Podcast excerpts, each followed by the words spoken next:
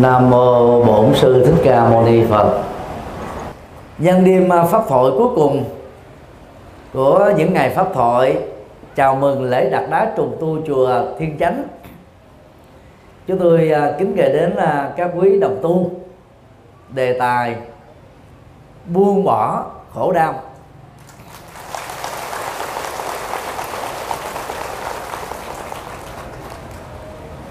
buông bỏ là thuật ngữ Phật học thuần Việt mà dịch ngữ chữ Hán đó, thường dùng đó là buông xả. Xả là vứt bỏ đi.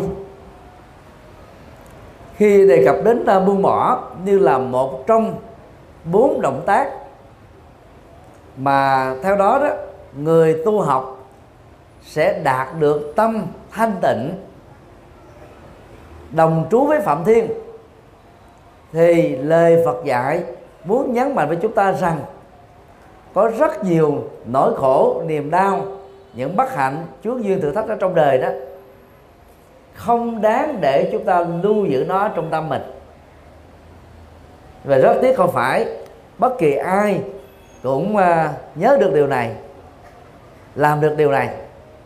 Là lúc mà chúng ta bị uh, nỗi khổ niềm đau nó bám víu mình rượt đuổi mình truy sát mình. Và nó đeo bám mình như là những con điện bám lên trên thân trâu vậy. Rồi do vì thiếu những cái kỹ năng tu học Phật. Hoặc là có kiến thức về Phật pháp, nhưng là thiếu kiến thức về hành trì. Một số người trong chúng ta nỗ lực bị thất bại. Và do đó, trong buổi pháp thoại này đó, chúng ta ôn lại những cái kỹ năng đó. Và nắm bắt được đâu là những đối tượng cần buông bỏ. Để theo đó toàn bộ các nỗi khổ niềm đau nó được đặt xuống giống như là chúng ta đặt gánh nặng xuống khỏi đôi vai của mình. Lúc đó mình trở nên là người khỏe re. Ở đây à, ai đã từng à, làm những nghề buôn gánh bắn bưng xin vui lòng giơ tay lên. Có lê que vài ba người thôi. Ai đã từng gánh nước giơ giơ tay lên? Cũng lê que về ba người. Ai chưa từng dùng đến cái vai của mình giơ tay lên, cũng lê que về ba người. Như vậy có nghĩa là có nhiều người dướng vào một trong ba thứ này nhưng mà ngã không dám giơ tay. Thì cái vai chúng ta là sử dụng nhiều thứ lắm. Vai để gánh, vai để vác, vai để khiêng. Mỗi khi à, gánh vác khiêng đó, chúng ta để một cái à, khối lượng và trọng lượng lên trên cơ thể chúng ta thông qua đôi vai và dĩ nhiên cái sức chịu đựng của đôi vai chúng ta là có giới hạn trong khoảng một thời gian nhất định nào đó thôi. Chứ nếu mà để lâu hơn nữa đó thì à, chúng ta có thể bị à, à, gập lưng hoặc là bị đau xương sống hoặc là bị à, tê nhức hoặc là bị à, thoát vị đĩa điểm hoặc là bị nhiều cái chứng bệnh liên hệ đến những nhóm này. Do đó, dầu là do công việc, chúng ta cũng chỉ nên gánh vác một cái gì đó trên vai của mình, thân của mình trong khoảng một thời gian nhất định thôi, chứ không thể lâu dài được. Bởi vì làm như thế đó, chúng ta sẽ không thể nào đảm bảo được sức khỏe. Cái gánh nặng nỗi khổ niềm đau đó đặt trên tâm chúng ta thông qua cảm giác, tri giác, tâm tư, nhận thức và thông qua cuộc sống của chúng ta. Đôi lúc chúng ta quên đặt chúng xuống. Mặc dù chúng chẳng xứng đáng gì để được chúng ta khiên vác ở trong tâm của mình. Cái khó khăn nằm ở chỗ đó. Nỗi khổ niềm đau không có hình thù. Do đó, chúng ta rất khó hình dung chúng đang nằm ở chỗ nào đặt những cái gánh nặng có khối lượng và trọng lượng nó rất là dễ. Chỉ cần à, bỏ vai xuống, bỏ tay xuống, nghiêng vai xuống là chúng tự động nó rớt ra khỏi thôi. Còn nỗi khổ niềm đau đó, vô hình, nhưng mà cái sức bám víu của nó còn hơn là các cái lực hút 500 do đó, điều quan trọng là người tu học Phật, chúng ta phải điểm mặt chỉ tên, đâu là nỗi khổ niềm đau mà mình đang bị dướng phải thì mới đặt chúng xuống một cách an toàn. Mà không đó chúng ta sẽ có thể trở thành nạn nhân của chúng dưới hình thức này hay là dưới hình thức khác thôi sau đây là những điều mà chúng ta cần lưu tâm để đặt những gánh nặng khổ đau xuống. Điều một, các ẩn dụ đặt gánh khổ đau xuống chúng tôi xin à, trích dẫn một số ẩn dụ trong kinh. Mà thông qua đó đó gợi mở về à, những cái à, ý niệm dẫn đến các phương pháp thực tập để từ đó chúng ta không còn cách lựa chọn nào khác là phải đặt toàn bộ khổ đau xuống khỏi tâm trạng của mình và cuộc sống của mình để hướng tới hạnh phúc ta và trải nghiệm hạnh phúc bây giờ và tại đây ngay trong kiếp sống hiện tại này. A. à, mở ống khói nhà. Nhà ở phương tây, đặc biệt là nhà ở anh, có tuổi thọ trên 80 năm cho đến 500 năm đó. Có tối thiểu trung bình đó là 6 cho đến 14 ống khói nhà.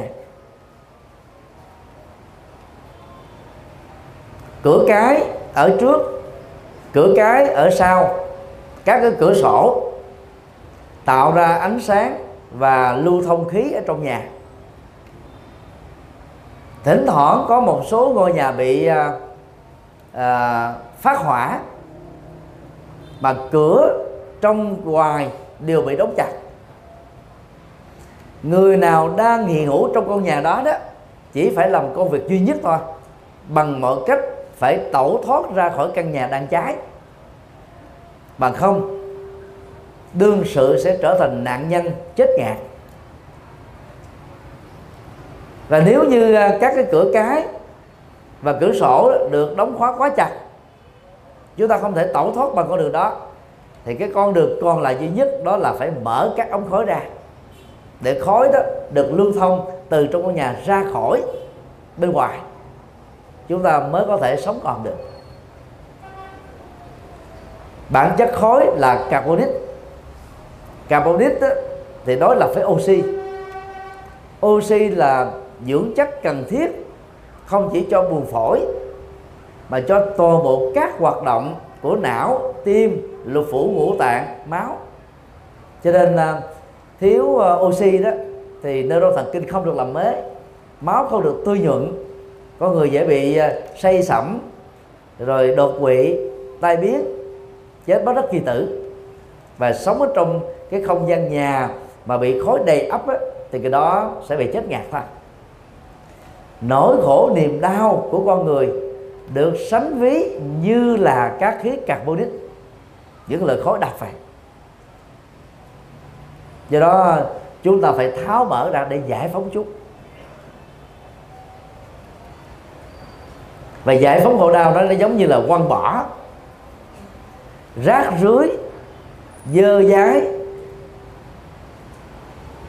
và mất vệ sinh nó vào trong các sọt rác. Chúng ta phải mạnh dạn làm công việc đó. Và cái động tác quăng những cái loại rác rưới à, khổ đau đó vào trong cái sọt vệ sinh.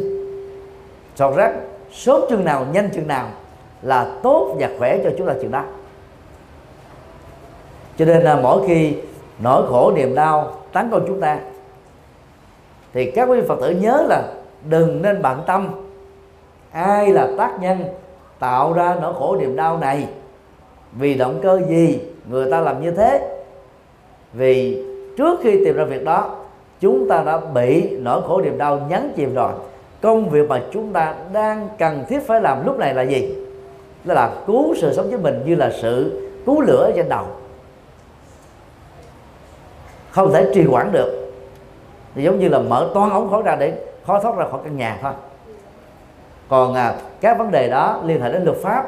Chúng ta nhờ luật sư giúp đỡ đúng theo à, quy trình của luật pháp để tạo cái công bằng xã hội. Còn bản thân mình với tư cách là nạn nhân cần phải trước mắt là rũ bỏ khỏi đau ra khỏi tâm trạng của mình thôi. B. Như cá tồn tại dưới nước bị vết dầu loang hãy quan sát có những con cá và đàn tác tung tăng bơi lội. Nhưng mà trên mặt nước đó, mà chúng đang tồn tại đó toàn là quýnh đặt bởi các dầu dầu thô hoặc là à, dầu à, tinh chế. Dầu á, sẽ làm cho oxy từ ở trên không khí không gian bên trên nó không thể nào thâm nhập xuống ở dưới nước được và các con cá tồn tại ở dưới các cái vùng nước mà bị vầu phủ trùm đó, chúng sẽ khó tồn tại lâu dài. Cho nên là chỗ nào người ta nuôi tôm ấy, người ta phải dùng những cái máy, một phân nửa đặt ở trên à, không gian, một phân nửa ở dưới nước, quay liên tục như thế này để cái lượng oxy đó nó được hòa trộn xuống dưới nước thì tôm mới sống khỏe được thì cái vụ mùa tôm đó mới thành công. Ở đây đó thì con cá chỉ có hai phản ứng để lựa chọn thôi.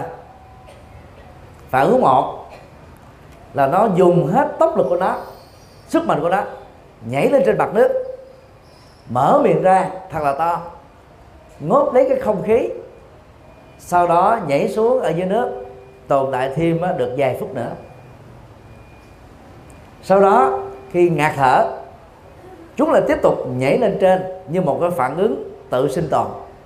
Mở miệng to hơn chút xíu ngõm ờ, không khí nhiều hơn chút xíu, để khi chui lại dưới mặt nước, chúng có thể tồn tại dài hơn một chút xíu. Nhưng phản ứng cơ học của con cá không thể làm cho chúng tồn tại lâu dài dưới cái không gian mà oxy không có được. Cho nên các con cá đó sẽ phải chết trong đài mai thôi. Vì thiếu không khí. Phản thứ hai mà các loài cá cần phải làm, đó là dùng hết sức lực bình sinh vốn có của mình bơi với một cái tốc lực thật là nhanh. Và nêu một quyết tâm lớn, nếu không làm thế, tôi phải chấp nhận cái chết. Và đảo ngược lại cái định lý này, nếu tôi làm thế, tôi có cơ hội duy nhất để thoát khỏi cái chết. Các nỗi khổ niềm đau cũng giống như là là là cá đang sống ở dưới cái vùng nước mà không có oxy vậy. Chúng ta không nên đặt gánh nặng khổ đau xuống một cách tạm thời như con cá. Vì con cá cái cấu trúc sinh học của nó đặc biệt nó có thể nhảy lên, nhảy xuống nhiều lần. Còn chúng ta là hạ xuống rồi cánh lên, hạ xuống cánh lên, thì chúng ta đang chìm ở trong sự cố chấp vào vô minh. Thì nỗi khổ niềm đau cứ như thế nó luôn luôn, cứ như thế nó tái lặp lại, cứ như thế nó tái xuất hiện. Và nó khống chế, chi phối, dẫn dắt cuộc đời chúng ta vào cái chỗ bế tắc. Do đó, khi dướng phải nỗi khổ niềm đau công việc mà chúng ta phải làm là phải kết thúc chúng thôi và kết thúc một cách lâu dài. C. Nỗi khổ niềm đau dưới hình thức là các chúa ngày vật. Chúng ta thử hình dung một à, dãy núi rất đẹp, phong cảnh hữu tình, cây cổ thụ khắp nơi tạo ra một cái bức tranh à, rất là tuyệt hảo trên bầu trời xanh núi bể những cây xanh và tương phản với một cái mặt nước ở bên dưới cũng là một màu xanh khác. Tạo ra một cái à, không gian có ba màu xanh hài hòa. Và là du khách đó, chúng ta rất khó có thể bỏ cơ hội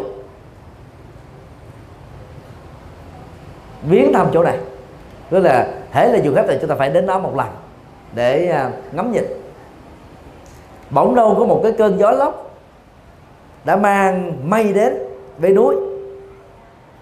Mây bắt đầu bay vần vũ và dừng lại ở đỉnh núi, ở triền núi, ở lưng núi, ở từng ngõ ngách núi, ở từng cành cây, ở từng cây cổ thụ, tạo ra một bức tranh rất là đẹp, thơ mộng, nên thơ, bức cảnh sanh tịch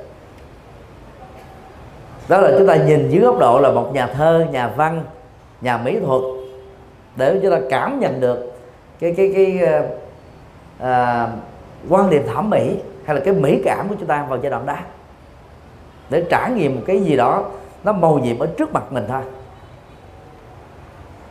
Nhưng nếu núi nghĩ rằng đó mây từ chỗ nào đến đem rắc rối đến cho mình làm cho cái màu xanh của mình nó không còn hòa quyện với màu xanh của trời, xanh của nước. Thì lúc đó, núi sẽ nghĩ rằng mây là kẻ phá đám và gây sự thôi. Ngược lại, nếu mây nghĩ rằng núi là kỳ đà cản mũi, nếu không có núi, tôi với tư cách là mây với tác động của gió, có thể bay bốn phương trời. Từ à, địa điểm này sang địa điểm khác nhưng vì núi đang chặn trước mặt mây và do đó núi đã làm cản trở được cái sự di chuyển của mây. Nghĩ như thế mây sẽ không thể nhìn nhận rằng núi là bạn của nó được. Chỉ là cái kẻ phá đám thôi. Rất may là cả núi lẫn mây đều không hề có quan niệm tương tự đó. Cho nên à, à núi cứ vẫn đứng sừng sững À, từ từ từ từ, ngàn xưa cho đến bây giờ và tiếp tục trong tương lai. Mây cứ tiếp tục bay theo à, cái sức à, vận chuyển của gió. Chúng không hiềm khích nhau không kiếm chuyện nhau không à, à, kết quán nhau không đổ lỗi nhau không chụp mũ nhau không à, hành hạ nhau không à, ứng xử một bắt một còn với nhau.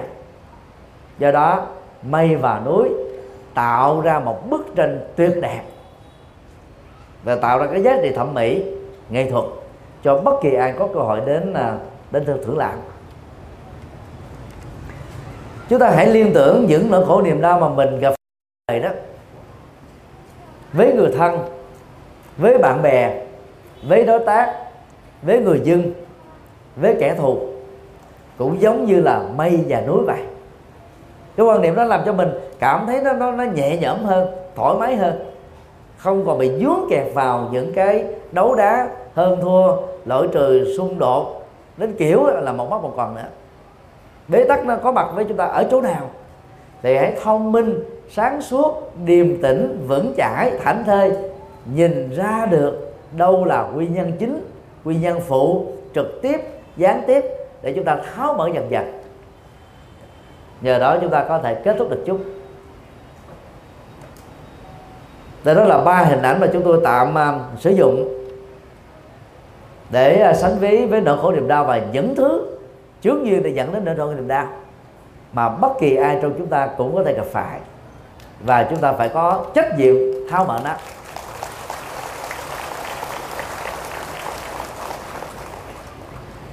Những tràng vỗ tay của quý vị đã cho thấy rằng à, quý vị à, à, cảm thông được với ba ẩn dụ này và cam kết rằng là mỗi khi à, mình vương phải một nỗi khổ niềm đau nào đó, phải có trách nhiệm hạ đặt nó xuống.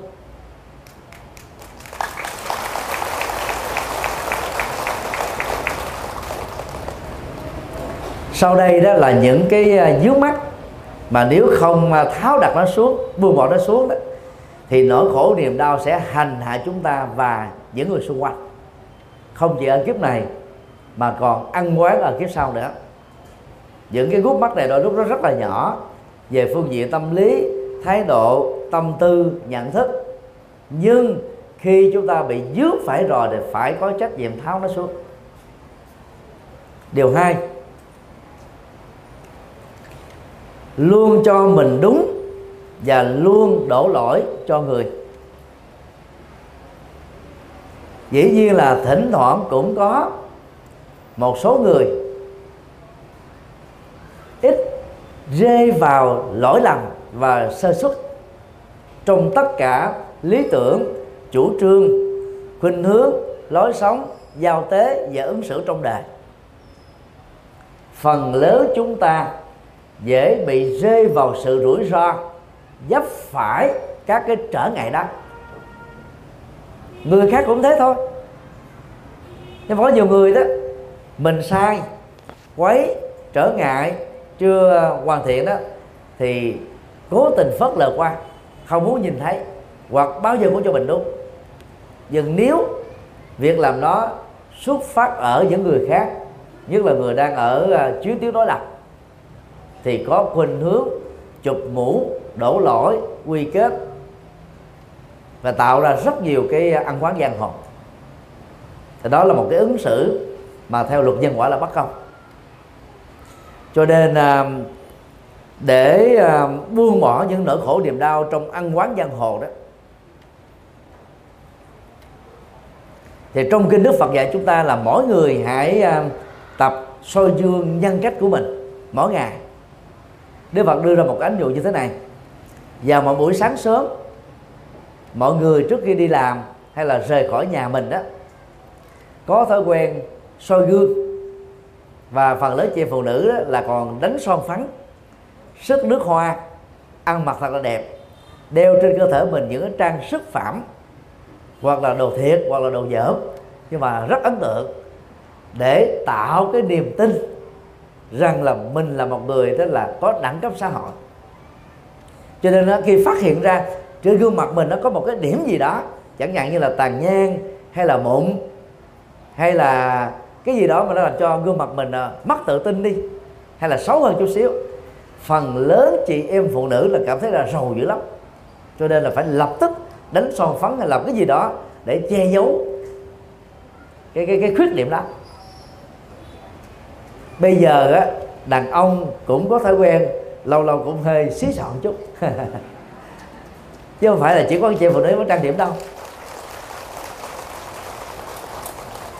Bằng hình ảnh này đó Đức Phật nói, nếu mỗi ngày, mỗi người chúng ta cũng lấy cái gương nhân cách để soi mình, vào mỗi buổi sáng, vào mỗi buổi chiều, vào mỗi buổi tối trước khi đi ngủ, chúng ta sẽ thấy được những khuyết tật của mình trong một ngày. Nhưng rất tiếc là phần lớn chúng ta bỏ quên công việc này. Trong à, giới luật dành cho người xuất gia đó, thì mỗi nửa tháng vào lúc sám hối thì à, tăng đoàn dưới sự hướng dẫn của Đức Phật đó phải làm lễ tự tứ hay còn gọi là thỉnh mời người khác chỉ điểm cho mình. Về những hành động bao gồm lời nói việc làm dầu là lỡ sơ ý thôi chứ không có cố tình nhưng mà đã mang lại những nỗi niềm không vui trở ngại chướng duyên đối với những người bạn đồng tu thì chúng ta phải nghiêm nghiêm túc khắc phục đó không để cho nó tái diễn thêm một lần nào nữa trong tương lai. Còn kết thúc à, 90 ngày an cư kiết hạ thì vào ngày rằm tháng 7 âm lịch á, thì tăng đoàn á, đều phải làm lễ tự tứ. Nó nó có hai nghĩa là như thế nào thứ nhất á, là tự phê bình mình tự soi gương cách mình. Thứ hai đó là mời các bạn đồng tu phê bình mình và soi gương ngăn cách cho mình để cho mình được làm mới và các phật tử tại gia nên học theo hai lời dạy của đức phật nêu trên. Để chúng ta không có bao giờ cũng chấp rằng là mình là đúng người khác là sai. Vì cái thói quen tâm lý đó đó tạo ra một cái khoảng cách xã hội. Nó giống như là một cái à, cái cái cái, cái uh, bức tường Berlin vô hình. Giữa chúng ta với người thân trở thành là hai chú tiếng đông đức và tây đức vậy do là vô hình. Nó gây ra nhiều cái trở ngại về quan hệ xã hội, quan hệ dân sự, quan hệ gia đình. Do đó đó, muốn như thế đó thì phải rũ bỏ cái tôi. Người nào chấp cái tôi nhiều đó, bao giờ cũng cho mình là đúng thôi. Không biết lắng nghe. Và không có tạo cơ hội cho người khác chia sẻ. Luôn luôn giật cái cơ hội để à, chia sẻ à, phản biện và áp đặt lên những người khác. Và điều đó gây những ức chế tâm lý. Và những người nào sống chung với những người cực đoan như thế, thì cái cảm xúc họ trở nên mệt mỏi dữ lắm. Bởi vì phải bị đè nén thường xuyên, bị va chạm cái tôi thường xuyên. Hệ quả của thái độ cho mình lúc nào cũng đúng là thích đổ lỗi cho người khác.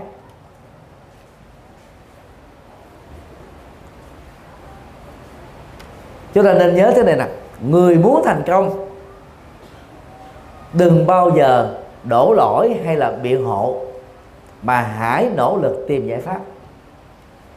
Người biện hộ thì thường bị thất bại mà người tìm giải pháp á, thì hướng đến thành công thôi. Biện hộ nghĩa là giải thích lý do tại sao tôi không được như thế. Tôi thất bại như thế tôi khổ đau như thế tôi nghèo như thế mà đang khi đó, cái mà chúng ta đang cần đó là giải pháp để khắc phục những yếu kém mà mình đang gặp phải. Và đừng để cho chúng tái diễn thêm một lần nào nữa trong tương lai. Và nếu chúng ta không có hướng đến phương diện này đó, thì chúng ta sẽ bị à, trở ngại hoài, thất bại hoài, khổ đau hoài thôi.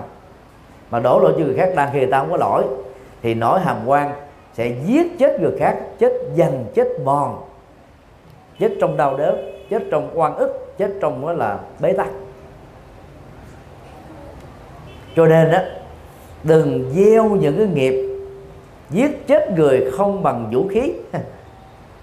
Qua sự đổ lỗi, chụp mũ, vu cáo, xuyên tạc, thậm chí là thị phi. Do đó người tu học Phật làm sao phải nỗ lực, nói không với thị phi, nói không với à, quan ức, nói không với quan trái, nói không với đổ lỗi góp ý ai đó thì phải mang tinh thần xây dựng. Mà xây dựng thì phải nói ở chỗ riêng, chứ không nói ở chỗ chung. Để người ta không bị tự ái và làm theo. Và nếu chúng ta là nạn nhân của người thân, của kẻ thù về những nỗi hàm oan, thì nên nhớ rằng là lời hàm oan đó không phải là bản chất thật của chúng ta. Do đó chúng ta không nên chấp chúng ta là những nội dung là con người, gọi là bị nỗi hàm quan. Từ đó chúng ta dễ dàng rũ bỏ nỗi hàm quan ra khỏi tâm trạng của mình. Chúng ta mới dễ dàng đó là lướt qua nỗi hàm quan, lướt qua thị phi, lướt qua vu cáo, xuyên tạc của người khác để làm những việc đáng làm, bao gồm phật sự và thiện sự.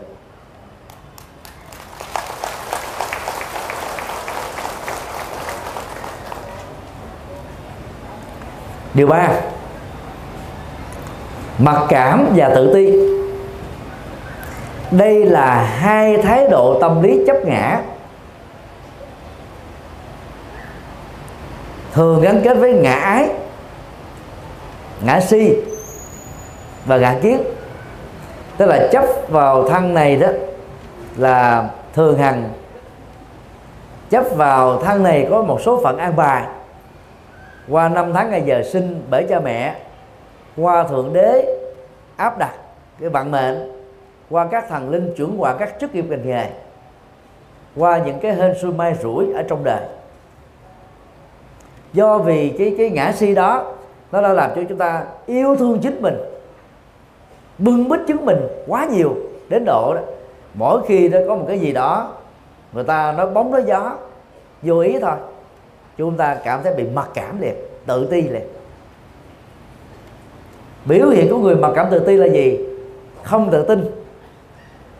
Ít nói, ít ờ, dám tiếp xúc, ít dám trình bày, trao đổi, giao du với mọi người xung quanh.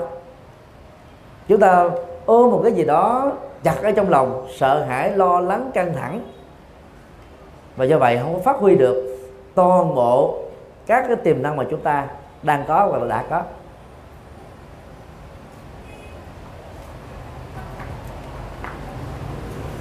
Mặc cảm thì nó gồm có nhiều thứ. Mặc cảm về thân phận mặc cảm về ngoại hình mặc cảm về à, nhan sắc mặc cảm về à, à điều kiện kinh tế mặc cảm về vai trò xã hội mặc cảm về lương bổng mặc cảm về màu da mà cả về tôn giáo, mà cả về quốc gia, vân vân. Bất kỳ rơi vào cái mặc cảm nào, chúng ta đang trở thành là người chấp vào ngã si và ngã ái. Và đây là hai phương diện nhấn chìm chúng ta vào trong bùn của nỗi khổ và niềm đau thôi. Mặc cảm dân tộc là tệ hại nhất. Khi mà một nước trải qua một cái giai đoạn à, bị à, đô xâm như Việt Nam đó thì chúng ta thường có khuynh hướng là gì? Vọng ngoại. Từ đó chúng ta tự nảy ra trong đầu của mình những cái suy luận cái gì ngoại là xịn còn trong nước đó, là không có chất lượng. Đó là chúng ta mặc cảm tự ti dân tộc. Mặc cảm tự ti dân tộc ở Việt Nam đó nó gắn liền với một ngàn năm đô hộ của Trung Quốc và trong giai đoạn đó từ thế kỷ thứ nhất đến thế kỷ thứ 10 đó Trung Quốc đã xóa gần sạch nền văn hóa Việt Nam chữ viết Việt Nam phong tục tập quán Việt Nam và thay thế bằng văn hóa của họ. Cho nên trải qua mấy nghìn năm mặc dù bây giờ là chúng ta độc lập từ uh, Trung Quốc từ thế kỷ thứ 11 trở đi nhưng mà các nô lệ văn hóa đó chúng ta đôi lúc đó là tự nguyện tình nguyện để mà phát đó ở trên cuộc sống văn hóa và sinh hoạt tinh thần của chúng ta. Hiện nay phần lớn à, người Việt Nam mình thờ thần Trung Quốc. Cửu thiên à, quyền nữ mẹ sanh mẹ độ quan thánh đế quân thần tài thổ địa táo quân vân vân. Đều là các thần linh có xuất xứ từ Trung Quốc hết. Đó là một trong những biểu hiện của mặc cảm tự ti dân tộc và quà lưu niệm quà văn hóa của Việt Nam ở những nơi du lịch, dù là du lịch tâm linh hay là du lịch xanh. Có thể nói là 80% có xuất xứ từ Trung Quốc. Các mặt hàng, may mặc, rồi à, xây dựng, mỹ thuật. Gần như là chúng ta nhập siêu từ Trung Quốc là 30% đó là cái mặc cảm từ dân tộc. Là nếu như chúng ta không thoát ra khỏi cái chấp ngã và mặc cảm tự ti dân tộc này đó, thì đất nước Việt Nam tiếp tục trở thành là cái săn sao của Trung Quốc thôi. Và do vậy đó, đất nước Việt Nam chúng ta sẽ khó phát triển phồn vinh được. 30% nhập siêu của Trung Quốc vào Việt Nam chỉ bằng một phần trăm nhập siêu của Trung Quốc trên toàn cầu thôi. Nếu Trung Quốc rút về cái cái sự đầu tư kinh tế của họ ở Việt Nam, họ chỉ mất đi một phần trăm kinh tế, chúng ta mất đi ba chục phần trăm nó giống như là các tòa nhà thương mại của Mỹ bị sụp đổ vậy. Bởi chủ nghĩa khủng bố vậy. Cho nên là mặc cảm tự dân tộc sẽ làm cho dân tộc Việt Nam tiếp tục bị lệ thuộc vào nước ngoài. Có lúc đó thì chúng ta lệ thuộc vào Nga Xô. Có khi thì chúng ta lệ thuộc vào Mỹ. Chúng ta bị quá lâu lệ thuộc vào Trung Quốc. Chúng ta bị uh, gọi là ngoại bang hóa về văn hóa về kinh tế. Chúng ta chưa từng được độc lập về những phương diện này. Do đó phải tháo mở các hình cả mặc cảm tự ti về cái tôi, rồi à, về dân tộc để chúng ta mới đủ những cái tiềm năng và sáng suốt để phát huy và biến các tiềm năng trở thành các hiện thực. Kinh nhiều pháp liên quan mà các quý phật tử đọc mỗi ngày tại các chùa bắc tông, nói đến cái hình ảnh hoa sen dưới hai trạng thái. Thứ nhất là cái búp thứ hai là sen nở. Búp sen ở dưới bùn, búp sen giữa mặt nước, búp sen lên mặt nước, búp sen nở vài cánh, búp sen nở một phân nửa cánh, búp sen nở trọn vẹn cánh. Có điểm giống nhau, đó là đều có đủ gương, nhụy, cánh và hạt. Như vậy là búp sen và hoa sen khác nhau về hình thù. Như vậy bản chất gương gì cánh hạt là giống nhau thôi. Bằng hình ảnh này đó nền triết học Phật giáo đại thừa đó muốn gửi gắm chúng ta về cái học thuyết tiềm năng. Mà đỉnh cao nhất là, là tiềm năng làm Phật. Về phương diện tâm linh. Còn về phương diện kinh tế đó thì các siêu cường quốc như là Mỹ, Nhật Bản, Đức, Pháp, Anh đạt được. Thì Việt Nam chúng ta cũng có tiềm năng để đạt được. Chúng ta không phải mặc cảm dân tộc nữa đất nước Việt Nam không không phải là nước nghèo Ờ, hoặc là dược tiểu như chúng ta đã suy nghĩ đâu. Về dân số 92 triệu dân của Việt Nam là bằng đến mấy nước châu Âu gộp lại. Diện tích Việt Nam đó, lớn hơn rất nhiều nước trên thế giới. Và chất xám Việt Nam đó là là là là không thua chất xám nào trên thế giới. Có điều chúng ta chưa có chính sách để phát huy. Chúng ta chưa hợp hợp tác đoàn kết để mà tạo ra một sức mạnh dân tộc thôi chứ nó không có đến nổi tệ như chúng ta đã nghĩ. Do đó, phải bỏ đi các mặc cảm tự ti, cá nhân, gia đình, cộng đồng, xã hội, quốc gia và thế giới để cho ta phát huy được những tiềm năng lớn, mà lớn nhất là là để là phật. Và bằng cái nhận thức này đó, chúng ta không tự khinh thường chính mình nữa. Dĩ nhiên là cống cao, tự hào, tự đại, nó làm cho mình nó trở thành một cái rào cản, chấp vào cái tôi xấu nhưng mà mặc cảm tự ti đó là là một chấp một cái tôi đó là cống cao và mặc cảm nó giống như là một bên đó là bánh xe nó quá phòng vì đầy hơi dễ bị nổ lớp dẫn đến tai nạn giao thông. Hành khách ngồi trên xe đó không thể đi đến đích điểm mà mình cần đến được. Còn à, mặc cảm tự ti nó giống như bánh xe không có hơi dầu vàng đồng tốt mọi thứ đều tốt nhưng mà người ngồi trên chiếc xe mà không có hơi trong bánh xe thì không thể lăn bánh được. Như vậy cống cao của là chấp vào cái tôi mặc cảm là chấp vào cái tôi đối lập đều là hai phương diện ngã si và ngã ái cần phải nỗ lực vượt qua. Phần lớn chúng ta khổ vì mặc cảm này. Những chị phụ nữ cảm xúc nhiều các anh em thanh niên á, hay là những người đàn ông mà mà mà mặc cảm nhiều đó thì dễ buồn, dễ khổ, dễ sầu, dễ đau. Dễ để bụng để dạ. Dễ nhớ dai nhớ dài, nhớ dở. Dễ giận dai giận dài, giận dở.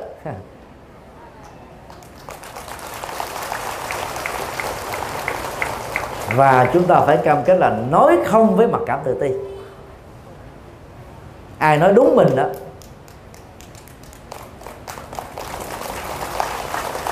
thì mình không có buồn còn ai mà nó không đúng mình nó ta tại tao nói người khác phải nói mình. Cho nên kiểu gì mình cũng vui hết.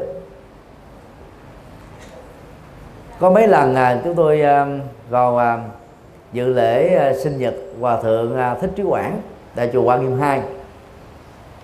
Những đồ phật tử à, ở miền quê đó đi lên nhìn thấy chúng tôi mới hỏi dừng lại hỏi tập thể có phải thầy là thầy nhật từ không? Chúng tôi mới hỏi lại là quý vị thấy có giống không? Vì vậy đó lắc đầu không giống chúng tôi mới hỏi là tại sao thấy không giống mà đi hỏi. Cái mấy vị đó trả lời, thầy nhật từ ở trong băng cao lắm nó phải giống ông này.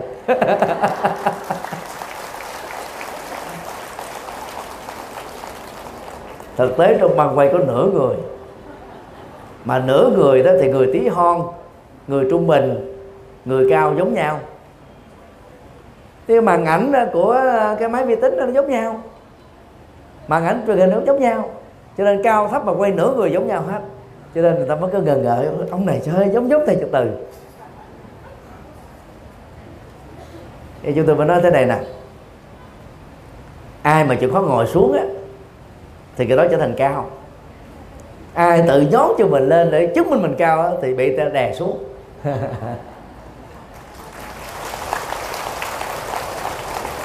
Bây giờ mình lùn ta nói mình lùn có gì đâu mà cảm phải không? Mình mập ta nói mình mập, có gì đâu buồn. Mình ống tâm ống teo ta nói ông này giống, ông này bà này giống cái cây tâm thì phải chấp nhận thôi. Quan hỷ cười thôi. Cười quê trừ. Còn nếu mình cao, đẹp gái, đẹp trai mà ta nói giờ ông này thấp quá, cô này xấu quá, thì mình biết là người ta đang nói người khác chứ mình đẹp mà. Có gì đâu mà cảm. Cái đó chúng tôi tạm gọi là phương pháp mặc áo mưa đối với các lời thị phi để vượt qua các mặc cảm. Đừng có giải dột gì mà đi đấu với đấu với cơn mưa. Mỗi khi mưa nặng hạt hay là nhẹ hạt rơi ở trên mặt đất mà chúng ta đã đang là khách bộ hành, thì công việc mà chúng ta nên làm đó là mở dù ra, mặc áo mưa vào còn nếu không có dù không có áo mưa, thì nép vào bên một cái hiên nhà nào đó để tránh mưa. Đấu với mưa là vô ích. Mặc áo mưa vào, chúng ta không bị mưa tấn công. Và thái độ hiểu được chính mình, hiểu được nhân quả, không mặc cảm, không chấp ngã, không ngã si, không ngã kiến, không ngã ái, thì bao nhiêu lời thị phi sẽ không làm chúng ta bị mặc cảm tự ti nữa chúng ta trở nên rất thản nhiên. Và nhờ đó đó mình là tiếp tục sống hạnh phúc. Điều bốn phàn nàn và chỉ trích. Phàn nàn là một thói quen tiêu cực. Trước nhất người phàn nàn á, thường á, than ngắn thở dài. Than đủ thứ hết về phương diện ngôn ngữ thì người phàn nàn sẽ dùng rất nhiều các cái cảm thán từ. Còn nếu mà họ lại biết viết văn là họ dùng cái cái cái dấu chấm than nhiều lắm. Có chuyện gì cũng than. Lỡ mà ngủ trễ chút xíu cũng than. Việc nhiều chút xíu cũng than. Đi làm trễ chút xíu cũng than. Cái gì cũng than nhiều cũng than ít cũng than mập cũng than ốm cũng than. Và những người đó, đó chắc là kiếp trước sống ở quảng ninh. Vì đó là cái nơi có cái à, quặng than lớn nhất Việt Nam. Quặng than thì đem lại cái à, cái cái cái sản lượng kinh tế. Nhưng mà người than thở đó thì không mang lại cái sản lượng hạnh phúc mà chỉ mang lại à, là cái cái tiềm năng của bất hạnh thôi cho nên đó chúng ta phải nỗ lực là nói không với than thở.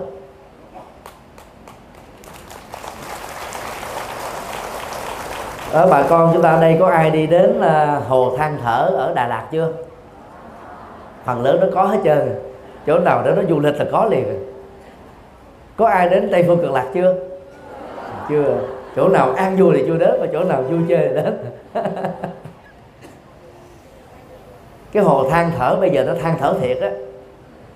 Bởi vì nó là một trong những điểm ô nhiễm nước, ô nhiễm nhất ở tại Đà Lạt. Cho nên cái hồ đang than thở về sự ô nhiễm do chính các du khách thăm viếng Đà Lạt tạo ra.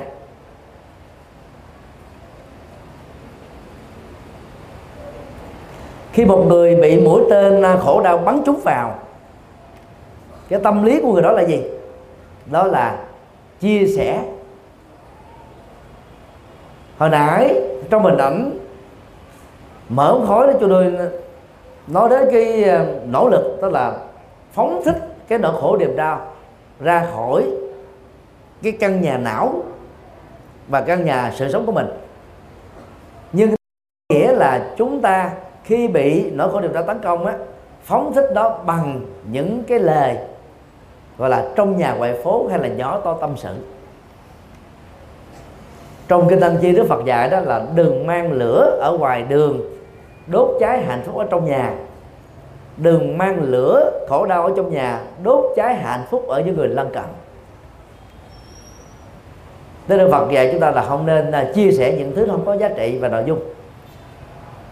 Và cũng không nên chia sẻ ở những người không có năng lực và chế độ chuyên môn để giúp cho ta tháo mở được nó. Bởi vì chia sẻ như thế đó, chúng ta vô tình đã tạo ra liên minh của khổ đau. Và những người ngồi nghe vì thiện cảm với chúng ta, vì đồng lõa với chúng ta, vì liên minh với chúng ta, họ sẽ đổ dầu vào lửa đang cháy. Và lửa đó là lửa sân hận và lửa khổ đau. Do đó đó, chúng ta tập làm quen làm chủ được dòng cảm xúc của mình khi nó có niềm đau xuất hiện là, là thay vì mình đi than ngắn thở dài thì chúng ta hãy điềm tĩnh quán chiếu lại tại sao cái điều khổ đau này nó có mặt với mình mà không có mặt với người khác. Cứ đặt câu hỏi tại sao như thế thì chúng ta sẽ tìm ra được giải pháp à trên nền tảng tìm ra được nguyên nhân. Ai thất bại trong việc tìm nguyên nhân đó thì không thể nào có được giải pháp tốt được. Chia sẻ nỗi đau cho những người thiếu kinh nghiệm nghe chúng ta vô tình biến những người nghe đó trở thành cái sọt rác để chúng ta phóng thích nỗi khổ niềm đau của mình vào. Lúc đó chúng ta giải tỏa được tâm lý một phần nhỏ thôi. Nhưng mà cái hệ quả của nỗi khổ niềm đau nó được à, lặp lại thêm một lần nữa đó, nó sẽ lớn thêm ở trong tương lai.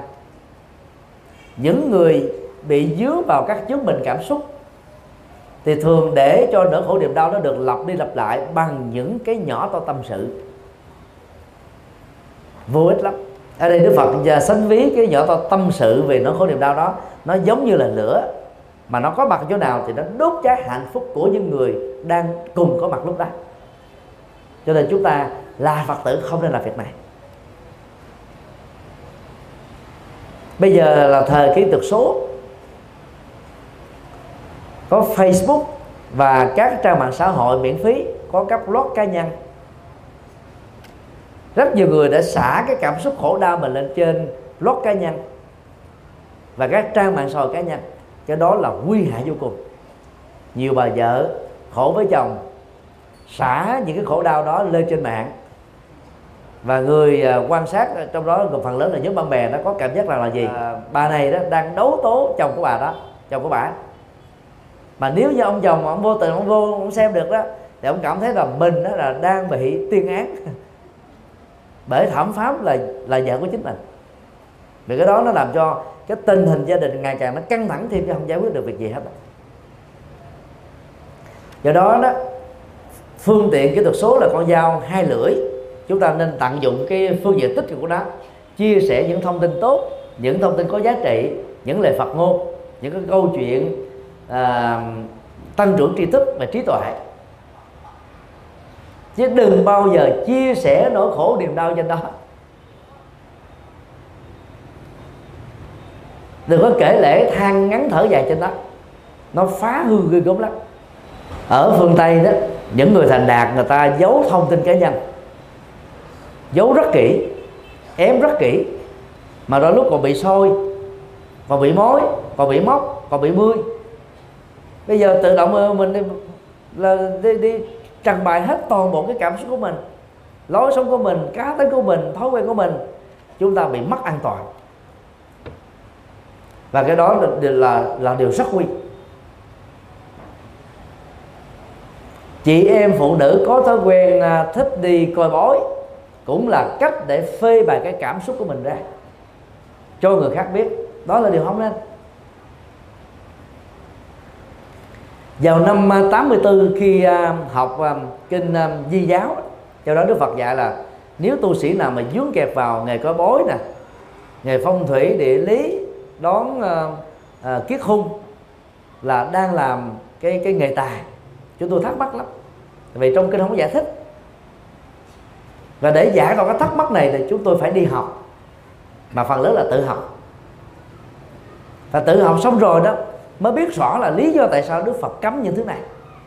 Là bởi vì yếu tố lệ thuộc tâm lý vào những cái bối toán đó đã làm cho người ta đó mất đi cái tự chủ, mất đi sáng tạo, mất đi cái sự, gọi là, chụp lấy những cái cơ hội cao quý ở trong đời để thay đổi chính mình theo chiều hướng tích cực.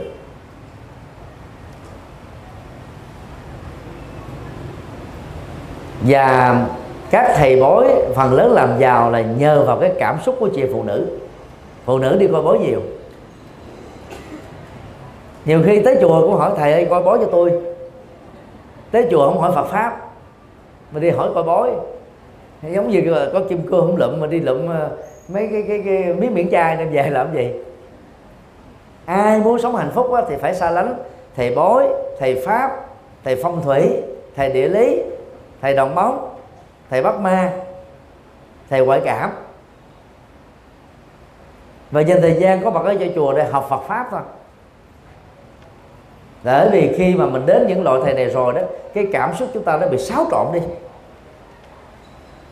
Và nó, nó làm cho cảm xúc mình nó nó nó bị kích động nhiều thứ cho nên chúng ta dễ gọi là than ngắn thở dài khổ đau bế tắc như đó cho nên là khi cần tư vấn hãy tìm đúng người. Hiện nay có các thầy các sư cô có đủ kinh nghiệm để làm công việc này an toàn. Và sau khi lắng nghe một cách ngắn gọn thì thường tư vấn chúng ta những cái phương pháp Phật giáo để giải quyết nó. Cho nên các quý Phật tử lưu ý đó là đến là gặp các thầy mà nhờ tư vấn đó, đừng có kể tràn gian đại hải. Thỉnh thoảng chúng tôi gặp các Phật tử ở, ở, Mỹ ở Úc ở châu Âu gọi điện thoại về múi giờ nó đã khác rồi. Alo thầy ơi thầy có thời giờ cho tôi xin uh, uh, chia sẻ được nửa tiếng không? Dạ không không có thời giờ nửa tiếng 5 phút được không? Nó 5 phút đó không đủ. Nó không đủ rồi thôi giải dịp khác. Tức là họ muốn ờ, chia sẻ những cái lời than phiền những nỗi khổ niềm đau những cái sầu bi khổ u não. Mà nói hết nửa tiếng rồi còn thời, thời gian đâu mình để nghe chia sẻ Phật pháp được. Cho nên đó, người khôn ngoan đó làm sao giải thích cái bế tắc của mình trong vòng 2 phút 3 phút thôi nói vào trọng tâm, cái bế tắc mà tôi đang gặp phải là cái gì? Để cái thời gian còn lại là nghe các thầy, các sư cô tư vấn giải pháp cho mình. Chứ không phải mình đi kể chàng gian đại hải. Vì kể lại những nỗi khổ niềm đau đó, chúng ta đang hâm nóng nỗi khổ niềm đau lại một cách rất vô tình mà mình không biết.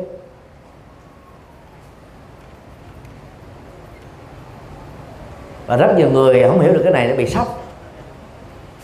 Ờ, có nhiều người ta nói luôn trong điện thoại, trời ơi, tôi nghe thầy giảng trên mạng, thấy thầy từ bi lắm mà mà sao thầy trả lời tôi thấy sốc quá? Đâu có gì đâu sốc ông thầy mà ngồi mà nghe, hay là đứng mà nghe, qua điện thoại di động nửa tiếng, cái nội dung nội khổ điệp đó, ông thầy đó, nếu nghe mỗi ngày thì ông cũng bị mát luôn.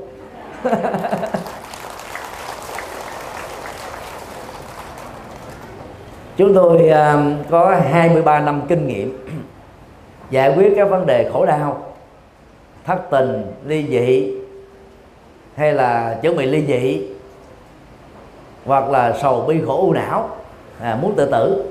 Rồi họ dẫn đến chùa giác ngộ nhiều lắm. Thì cái yêu cầu của chúng tôi đầu tiên là gì? Hãy trình bày cái bế tắc nhất mà mình đang gặp trong vòng 2 phút rồi cái gì hỏi hãy trả lời, không hỏi đừng có nói. Và chúng tôi tận dụng thời gian mấy chục phút để mà khai thác đâu là nguyên nhân dẫn đến những bế tắc đó, để tư vấn và giúp cho đương sự đó tháo mở được. Cho nên đó là người nào, cỡ nào đi nữa vô là chúng tôi phải làm chủ tình hình, thì chúng tôi mới điều trị giúp dùm cho còn bằng không. Người nào mà thích nói quá hơi cho ra về luôn cho rồi. mục đích là gì? Không để cho người ta có thêm cơ hội than phiền khổ đau mà họ dướng phải. Vì họ than phiền một kiếp người rồi. Hoặc là vài năm rồi, vài tháng rồi, bây giờ không cần phải than nữa. Bây giờ phải chỉ ra được cái bế tắc để tìm giải pháp thôi. Thực tế giải pháp nó nó nó nó có sẵn thôi. Có nhiều người đã nghe rồi, đã biết rồi mà không chịu làm. Nó đi hỏi chỗ này, hỏi chỗ kia, hỏi hoài đi nữa. Cũng quay lại cái giải pháp mà đức phật đã dạy thôi. Phân tích nhân quả, khổ đau và từ tập bát chánh đạo để kết thúc chúng thôi và chúng tôi tin rằng là các quý phật tử um, khi um, học về cái uh, phương pháp um, rũ bỏ cái sự than phiền thì uh, chúng ta sẽ um, đồng thời đó là có được cái thói quen tích cực là rũ bỏ thói quen chỉ trích. Than phiền với chỉ trích đó là nó là bạn đồng hành. Người nào than phiền nhiều thì dễ chỉ trích người khác có thể chỉ trích công khai có thể chỉ trích vắng mặt. Để ờ, tháo mở cái thói quen chỉ trích đó, thì các quý phật tử lưu tâm. Chúng ta tạo thành một thói quen mới đó là thay vì nói về nhau thì chúng ta hãy đổi lại là nói với nhau. Nói về tức là talking about là nói một người nào đó nhiều người nào đó liên hệ đến các công việc, sự việc, tình huống cụ thể. Đang khi người đó hoặc là tập thể đó vắng mặt. Còn nói với nhau đó là chúng ta đang nói trực diện. Nhưng văn hóa giao tiếp của con người là lịch sử. Dù chúng ta không thích người đó, nhưng mà nói đối diện trước mặt á, chúng ta phải hạ thấp vô liêm. Tức là nói với cái ngữ điệu dễ nghe và chúng ta dùng á, lời ăn tiếng nói làm sao đó nó làm cho người khác nghe mà không có đau nhói ở bên trong. Muốn góp ý người nào đó thì cái lời nói nhẹ nhàng chừng nào thì nó thấm nó đi sâu vào bên trong chừng đó. Còn chỉ trích đó nó giống như mà dùng lấy cái búa cái búa đập vào cái đinh. Cái đinh nó có thể được xem là con người chuốt tay gây mắt sự vật sự việc được con người mà mình không ưa này tạo ra cái sự chúa tay gây mắt. Mà mình càng chỉ trích mẫn chừng nào nhiều chừng nào công khai chừng nào đó thì chúng ta chỉ làm cho cái, cái cây đinh đó bị lún lút sâu vào cái cái cái cái vật dụng đang được nó bám vào thôi. Cho nên thay về thay về người khác chúng ta hãy tập thói quen là tán dương trên nền tảng tùy hỷ công đức.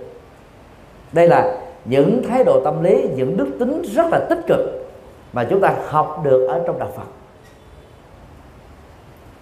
Tức là tìm những cái điều tích cực của người khác để mình tán dương. Thực tế đó là ai cũng có cái điều tốt để mà mình khen. Còn người mắc mú rồi đó, nhìn ở đâu cũng thấy là xám xịt. Ai dùng cặp mắt trêu ngươi tìm sâu vạch lá lỗi người trắng đen, thì không còn mắt cho mình, lỗi mình thêm lớn như cành cây xanh.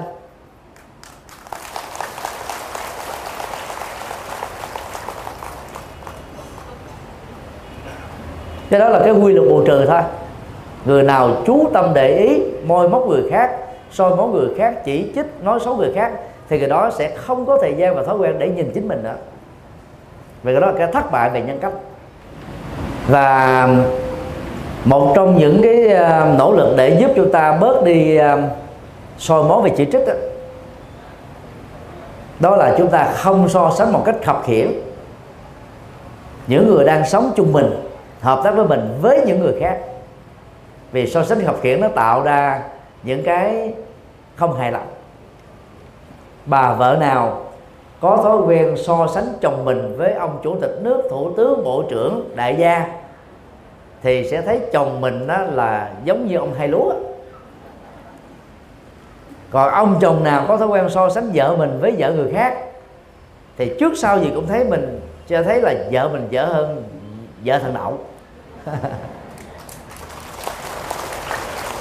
Chúng ta cứ nhớ lại đi, lúc mà mình mới bắt đầu sánh vai nhau vì nhiều nhắc nhau trên đường đời chính thức là vợ chồng đó. Chúng ta khen tặng nhau nức lời phải không ạ? Mình xem cái người mà mình thương là số một thôi. Mọi thứ xung quanh mình bỏ qua hết một bên. Nhưng mà tại sao mình không giữ được phong cách đó? Là vì chúng ta không biết hài lòng. Cái gì làm cho mình không biết hài lòng? So sánh khập khiển hài lòng là mình biết rằng là mình đã có sự lựa chọn làm với một cái phương pháp nỗ lực đã đúng cách rồi. Cái kết quả như thế nào thì chúng ta quan hệ chấp nhận như thế đó. Cho đó nó khác với cầu an tiêu cực. Và cái tôi thật là mình à, chấp nhận số phận ăn bài, không nỗ lực gì hết, không làm gì hết. Cuối cùng để mà mà mà chịu đựng một cái cái cái rủi mai được đặt để bể quan niệm mê tín. Như vậy, khi đã chọn một người bạn nào đó làm trở thành bạn để đồng hành với chúng ta trên từng cây số của cuộc sống.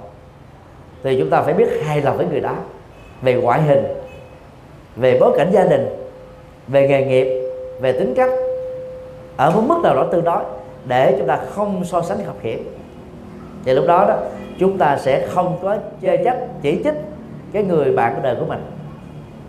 Và thay vào đó nhận yếu kém của người đó, chúng ta thông cảm được và khéo léo, đúng thời, đúng tình huống nhắc nhở góp ý uống nắng để giúp cho người đồng hành đó đó thay đổi được chính họ.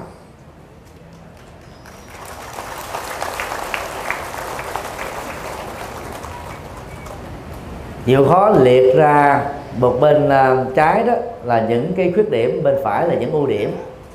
Về người mà chúng ta không ưa chúng ta sẽ thấy đôi lúc đó, cái phần ưu điểm đó, nổi trội hơn nhưng mà mình không để ý đó. Do cái thành kiến nó làm cho mình đó là lấy cái um, sơ suất cái xấu cái dở cái tệ của người khác phủ trùm lên cả cuộc đời của người đó. Cho nên là những cái điểm tích cực đóng góp to lớn của người đó chúng ta quên hết. Cho nên chúng ta trở thành là ứng xử bất công.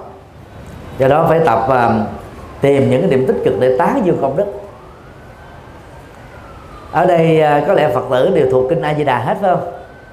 Phần lớn đều gật đầu quý vị có nhớ có cái đoạn nào mà có là khen tặng ở trong kinh a di đà không?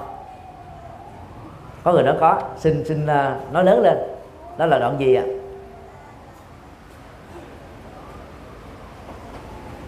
Nghe không rõ. Rồi thầy xin nhắc như thế này. Đức phật thích ca đó,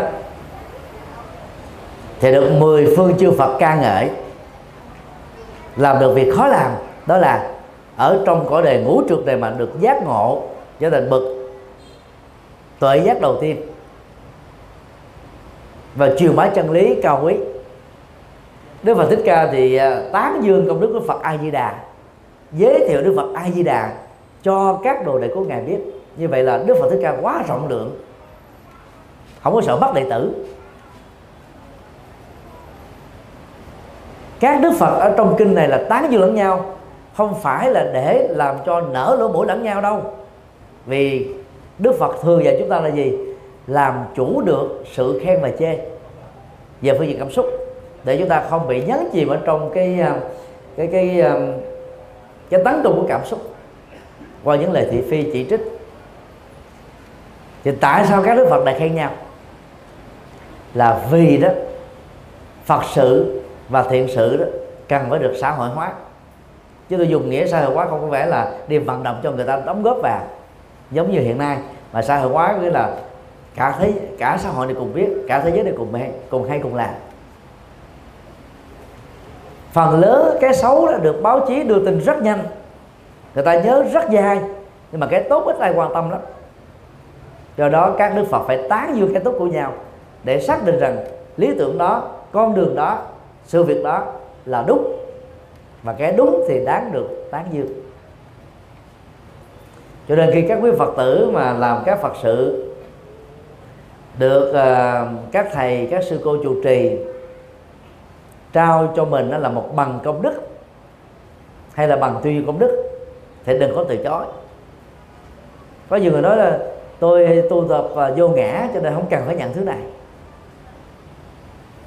Vô danh cũng là một cái danh và cái danh đó là không có tên thế thôi. Quý vị không tin cứ làm thử nha. Cúng cho thầy trụ trì chùa thiên chánh một khoản tiền thật lớn cho cái lễ ngày mốt động thổ đi và để tên là vô danh. Thì sau thời gian sau người ta đều biết cái, cái ông vô danh đó bà vô danh đó là ai liền à? Người ta sẽ bắt ta hỏi. Cho nên khi mà mình tiếp nhận tán dương công đức cứ nhận miễn là lúc nhận lỗ mũi được có thở phịch phịch phịch phịch phịch tim đừng có đập phịch phịch phịch phịch phịch là được. Đừng có đứng tim. Và nêu một quyết tâm là tôi sẽ làm tương tự hoặc tốt hơn trong tương lai.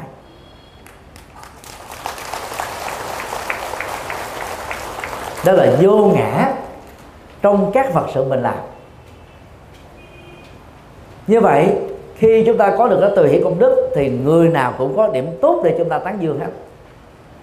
Và bằng cách này chúng ta sẽ bớt thù thêm bạn có một trăm người bạn chưa đủ nhưng mà có một kẻ thù là tơi bời qua lá rồi. Ở đây ai đã từng bị kẻ thù gọi là ám hại nói xấu xuyên tạc tròn gậy bánh xe phá đám dơ tay lên? Sao có hai ba người dơ à? Như vậy tất cả đều, đều không có kẻ thù phải không? Quá tốt giơ tay quan hô lên.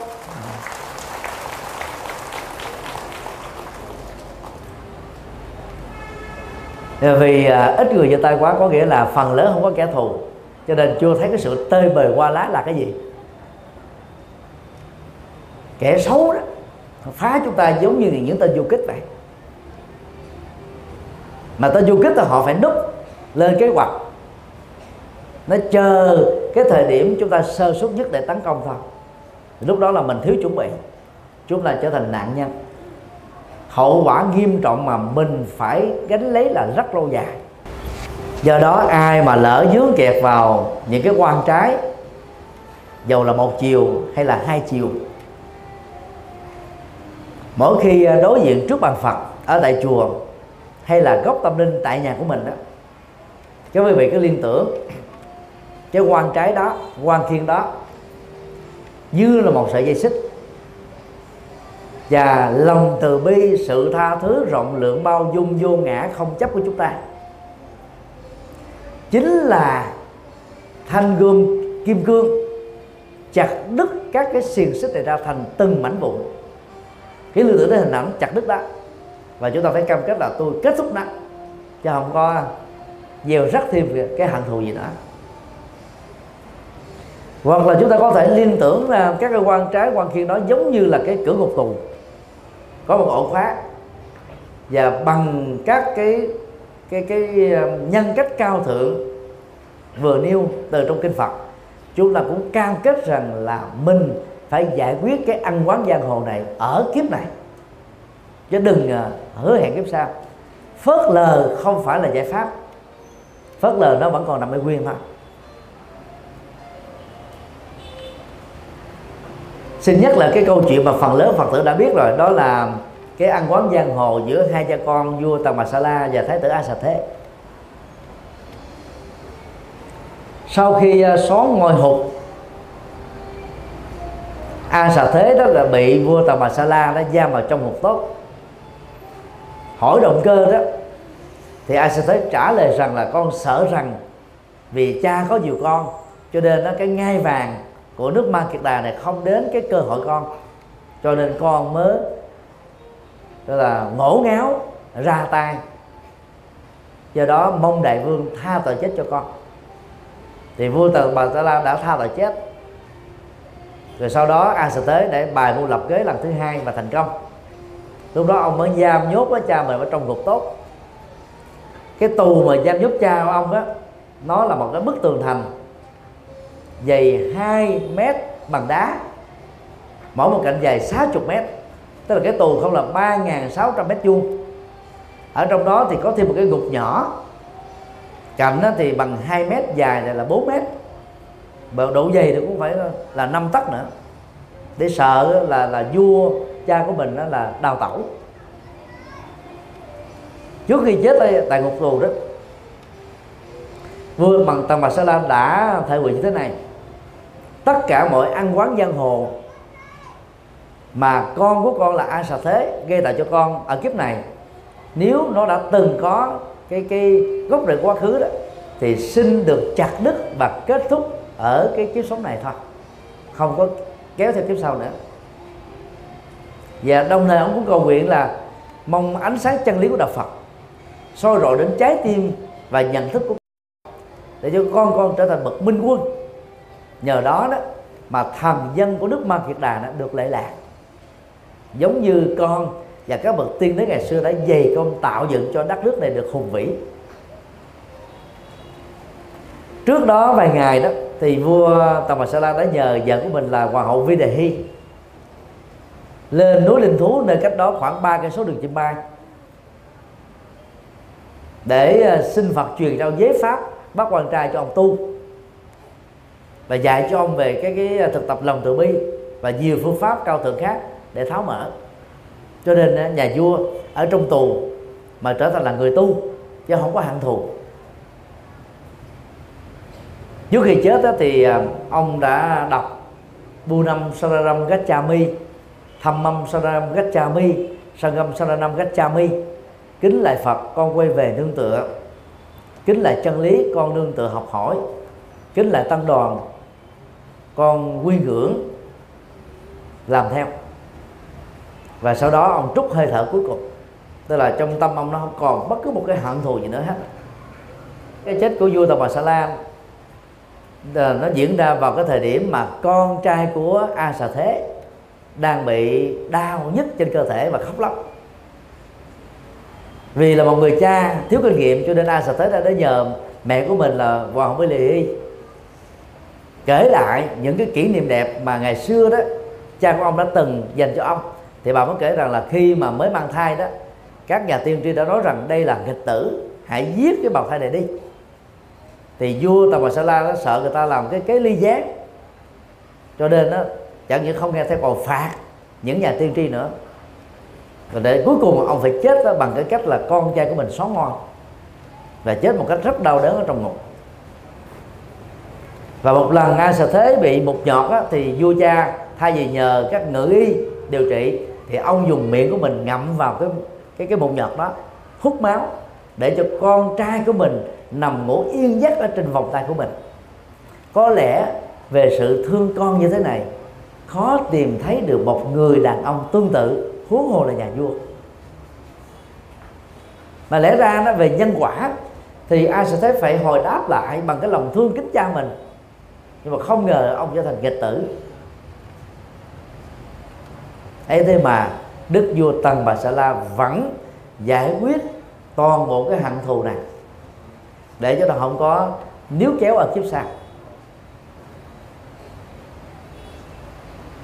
Và biết được cái câu chuyện đó, đó thì ai sẽ thấy bị điên loạn trong mấy tháng. Sau đó được à, đại thần Jivaka là cùng cha khác mẹ dẫn đến là núi linh thú gặp Đức Phật. Được Đức Phật à, khai tâm mở trí cho nên ông từ đó trở thành minh quân. Đó là cái câu chuyện mà nhà vua đó đã đặt hết toàn bộ cái gánh nặng ăn quán giang hồ xuống trước cái chết. Tức là khi cái cơ hội kết thúc được cái nỗi khổ niềm đau bởi ăn quán giang hồ xuất hiện ở chỗ nào? Chúng ta phải tận dụng ở địa điểm đó ở thời điểm đó. Đừng kéo dài đừng trì hoãn. Hãy chủ động làm công việc đó. Đất nước Việt Nam à, chúng ta hiện nay đó được uh, trở thành thành viên của TPP mở cái tiềm năng cho sự phát triển kinh tế và phát triển đất nước. Là nhờ vào 20 năm trước cựu tổng thống Bill Clinton của Hoa Kỳ và cựu thủ tướng võ văn kiệt của Việt Nam. Nguyên là nguyên thủ của hai quốc gia cổ thụ, đã biết khép lại quá khứ khổ đau của hai nước, mở ra một cái tương lai tươi sáng cho cả hai. Vào thời điểm đó đó, thì các nhà tư vấn chính trị của Bill Clinton nói rằng là đừng nên liều lĩnh việc này, vì cái ăn quán hận thù của gia đình 57.000 người Mỹ bỏ mạng mất tích ở trên chiến trường Việt Nam.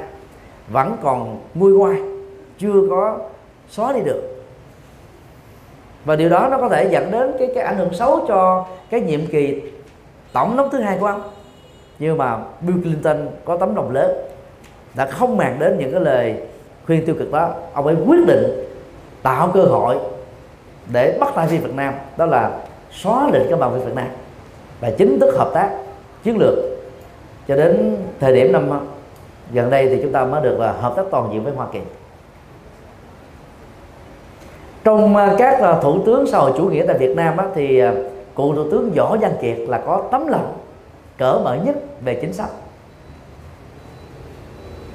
Và cũng bằng cái sự cởi mở đó, ông đã xem cái chiến thắng của năm 75 ngày 30 tháng 4 là chiến thắng của chúng ta. Chứ trước đây chỉ là chiến thắng của đảng cộng sản. Và ông cũng là cái người mà muốn xóa đi cái quan niệm là bên thua và kẻ thắng. Bên thua cuộc, bên thắng cuộc. Để tạo cái sức mạnh của toàn dân tộc. Đó là khép cái nỗi khổ niềm đau của dân tộc lại. Dân tộc Việt Nam nó khổ đau về chiến tranh, hận thù nhiều quá rồi. Một ngàn năm bị xâm lăng đô hộ bởi Trung Quốc. Gần một trăm năm giặc Pháp, một thời gian ngắn ờ, giặc Nhật Bản. 30 năm nội chiến trường này có sự can thiệp của Mỹ. Dân tộc Việt Nam bị phân hóa quá lớn rồi. Ngày nay, chúng ta đã được độc lập 41 năm. Nhưng mà cái phân hóa dân tộc cho ý thức hệ chính trị giữa Việt Nam Cộng Hòa ở hải ngoại ảnh hưởng cái chính thể trước năm 75 và Việt Nam Việt Cộng ở trong nước ảnh hưởng cái chính thể xã hội chủ nghĩa sau năm 75 vẫn còn đó. Chúng tôi có 4 lần đi Hoa Kỳ mỗi lần trung bình 2 tháng đến 2 tháng rưỡi. Thuyết giảng gần 100 ngôi chùa thuộc 16, 11 giáo hội của Việt Nam trên toàn thế giới. Có lẽ về phương diện này chúng tôi là người may mắn nhất cho đến thời điểm hiện nay. Và nhờ thuyết giảng ở nhiều ngôi chùa thuộc nhiều giáo hội chúng tôi cảm nhận được những cái à, cái cái cái, cái bất đồng lớn giữa à, ý thức hệ chính trị ở trong và ngoài nước. Và chúng tôi đã từng bị 38 hội đoàn chống cộng cực đoan ở Hoa Kỳ đồng ký tên vào cái cái thông cáo chung chống chúng tôi ở trên à, đài truyền hình uh, SN uh, SBTN bằng tiếng Việt và nhiều tờ nhật báo ở Hoa Kỳ vào năm 2008 lúc đó chúng tôi làm tổng thư ký của đại lễ về sắc Liên Hợp Quốc được Thủ tướng Nguyễn Tấn Dũng và giáo hội giao phó. Vì họ ngộ nhận rằng là chúng tôi là cánh tay nói dài của cộng sản. Đang khi mình tổ chức lễ kỷ niệm Phật đản sanh, Phật lành đạo, Phật niết bàn, là mình kỷ niệm ông ông cố tổ của mình. Và nhà nước là bảo trợ, thì mình phải biết ơn cái đó có lệ cho Phật giáo. Sau đại lễ Phật đản Liên Hợp Quốc năm 2008 đó, biết bao nhiêu thứ trục trặc đã được mở ra hết. Một cái thành tựu chưa từng có. Các Phật giáo xin lỗi các tỉnh thành Phật giáo ở miền Bắc được mà thành lập ban trị sự. Cho đến bây giờ là chúng ta đã có đủ 63 tỉnh thành có Phật giáo tồn tại này.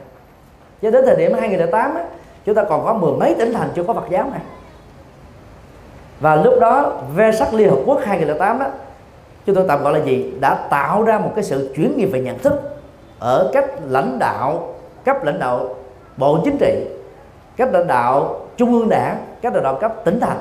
Vì lúc đó người ta nhìn thấy đạo Phật là một nền minh triết. Nó có giá trị xã hội, giá trị đạo đức, giá trị tâm linh và nhiều giá trị cao quý khác rất nhiều với các tôn giáo còn lại.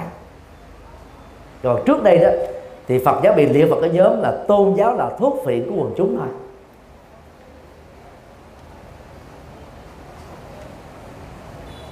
Và nhờ cái cái cái sự giải tỏa nhận thức đó mà Phật giáo ngày nay chúng ta đã tăng trưởng thêm gần 3.000 ngôi chùa, bao gồm chùa mới và chùa được trùng tu từ năm 2008 đến bây giờ.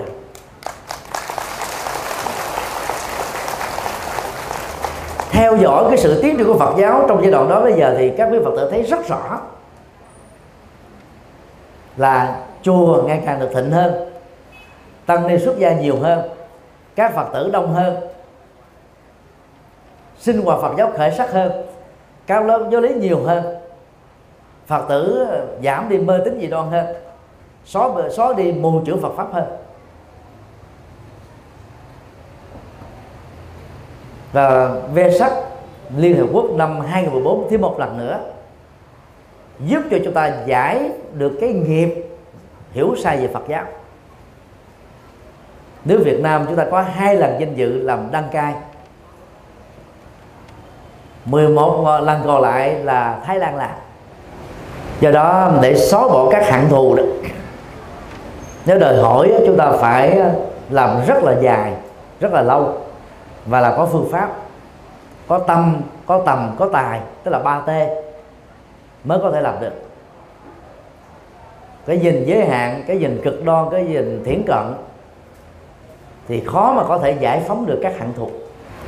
Công việc của cái người à, giải phóng à, các cái quan trái đó đó là phải chấp nhận sự rủi ro. Vì thói quen thường tình đó người ta muốn gì mình đứng viên minh về một phía, hoặc phía A để đối lập với phía B phía C phía D.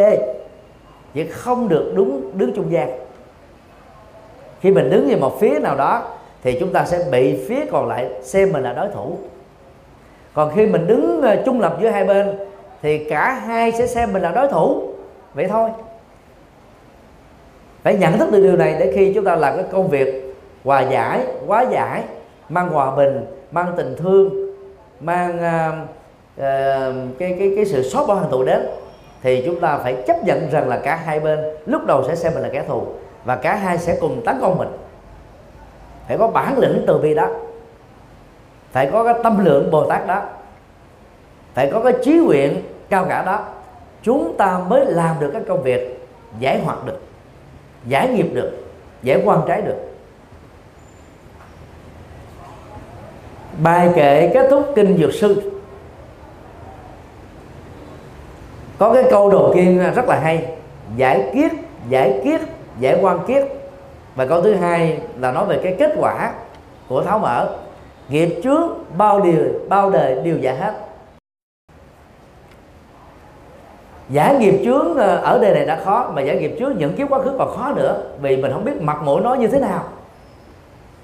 Cái nguyên nhân, động cơ, tác động, chủ quan, khách quan ra sao? Chúng ta chỉ suy luận bằng nhân quả thôi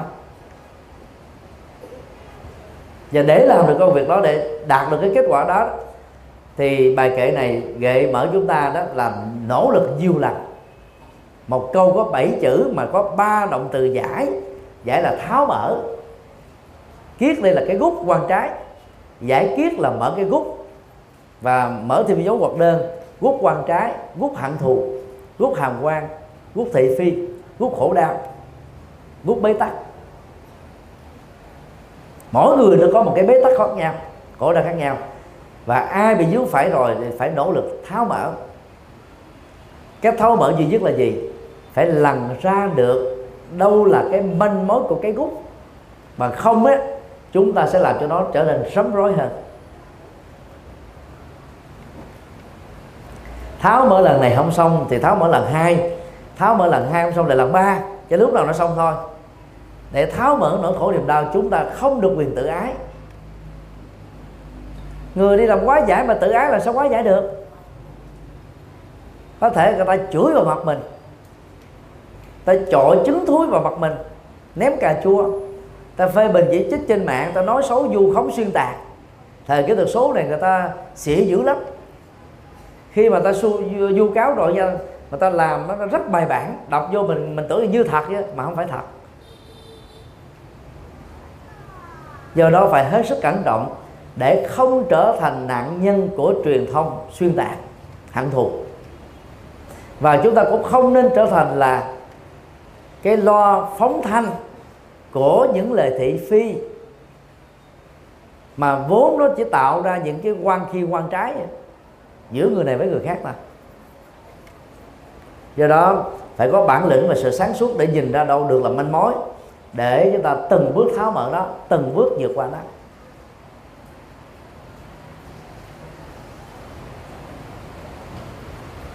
một trong những ờ, nỗ lực để ờ, giúp chúng ta có được bản lĩnh này đó đó là chúng ta nhận thức khi làm phật sự, khi làm các thiện sự, khi nỗ lực hòa giải những nỗi khổ niềm đau và tháo mở các quan trái giữa ta và người khác không gặp trở ngại mới là chuyện lạ.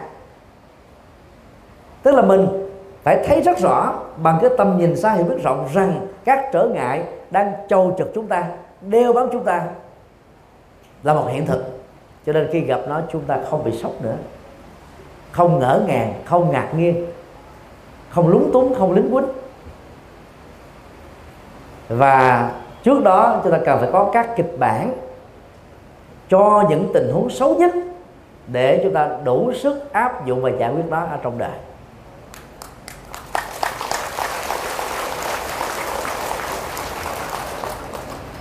Chứ còn mà mình đưa cái kịch bản quá toàn hảo thì gặp cái tình huống xấu rồi chúng ta lúng lính quýnh liền. Thì bằng nhận thức này, chúng ta tiếp thêm một bước nữa, áp dụng vào trong cuộc đời đối với những nhân cách vĩ đại mà chúng ta tôn kính nhất trong đời đó là Đức Phật. Đức Phật cũng bị hàm quan, Đức Phật cũng bị vu cáo, Đức Phật cũng bị trở ngại, Đức Phật cũng bị phá đám, Đức Phật cũng bị ám sát. Cũng không thua kém gì người phàm chúng ta. Như vậy mình là người phàm mà mình bị như thế thì cũng là chuyện thường thôi. Có gì đâu mà ghê gớm. Không quan trọng quá, không cường điệu quá. Để là không nhớ trong lòng.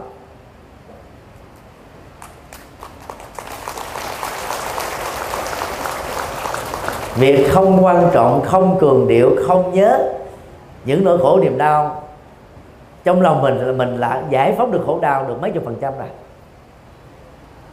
Còn mấy chục phần trăm lại, còn lại đó là gì? Tu tập, đạo đức, thiền định và trí tuệ. Qua việc đọc kinh, ngồi thiền, niệm phật, bái sám, vân vân, để giúp cho chúng ta tâm nó được tĩnh tại nhẹ nhàng thư thái lương tiện đây thì chúng tôi cũng khuyên các quý phật tử đó, dầu bận rộn cỡ nào đi nữa, mỗi ngày nên dành tối thiểu hai chục phút ngồi thiền, ba chục phút để đọc kinh phật. Về phương diện này thì các phật tử tại gia đó thiếu sót nhiều lắm. Có người, suốt một đời người đó đi chùa được có vài lần thôi giống như là suốt một kiếp người mà chỉ có ăn hai, ba cử cơm làm sao mà sống được nghèo nàn về tri thức, nghèo nàn về Phật pháp, nghèo nàn về tâm linh. Đang lúc khổ đau nhất, căng thẳng nhất, bất hạnh nhất, trở ngại nhất. Thì thay vì chúng ta có thói quen là coi phim hài, kịch hài, nó cũng giải tỏa tâm lý với thời. Hãy đọc kinh phật, thuần việt. Chúng ta sẽ tìm ra được rất nhiều các giải pháp và giải quyết nó một cách rất nhẹ nhàng và dứt điểm, không để lại các phản ứng phụng các tác dụng phụ.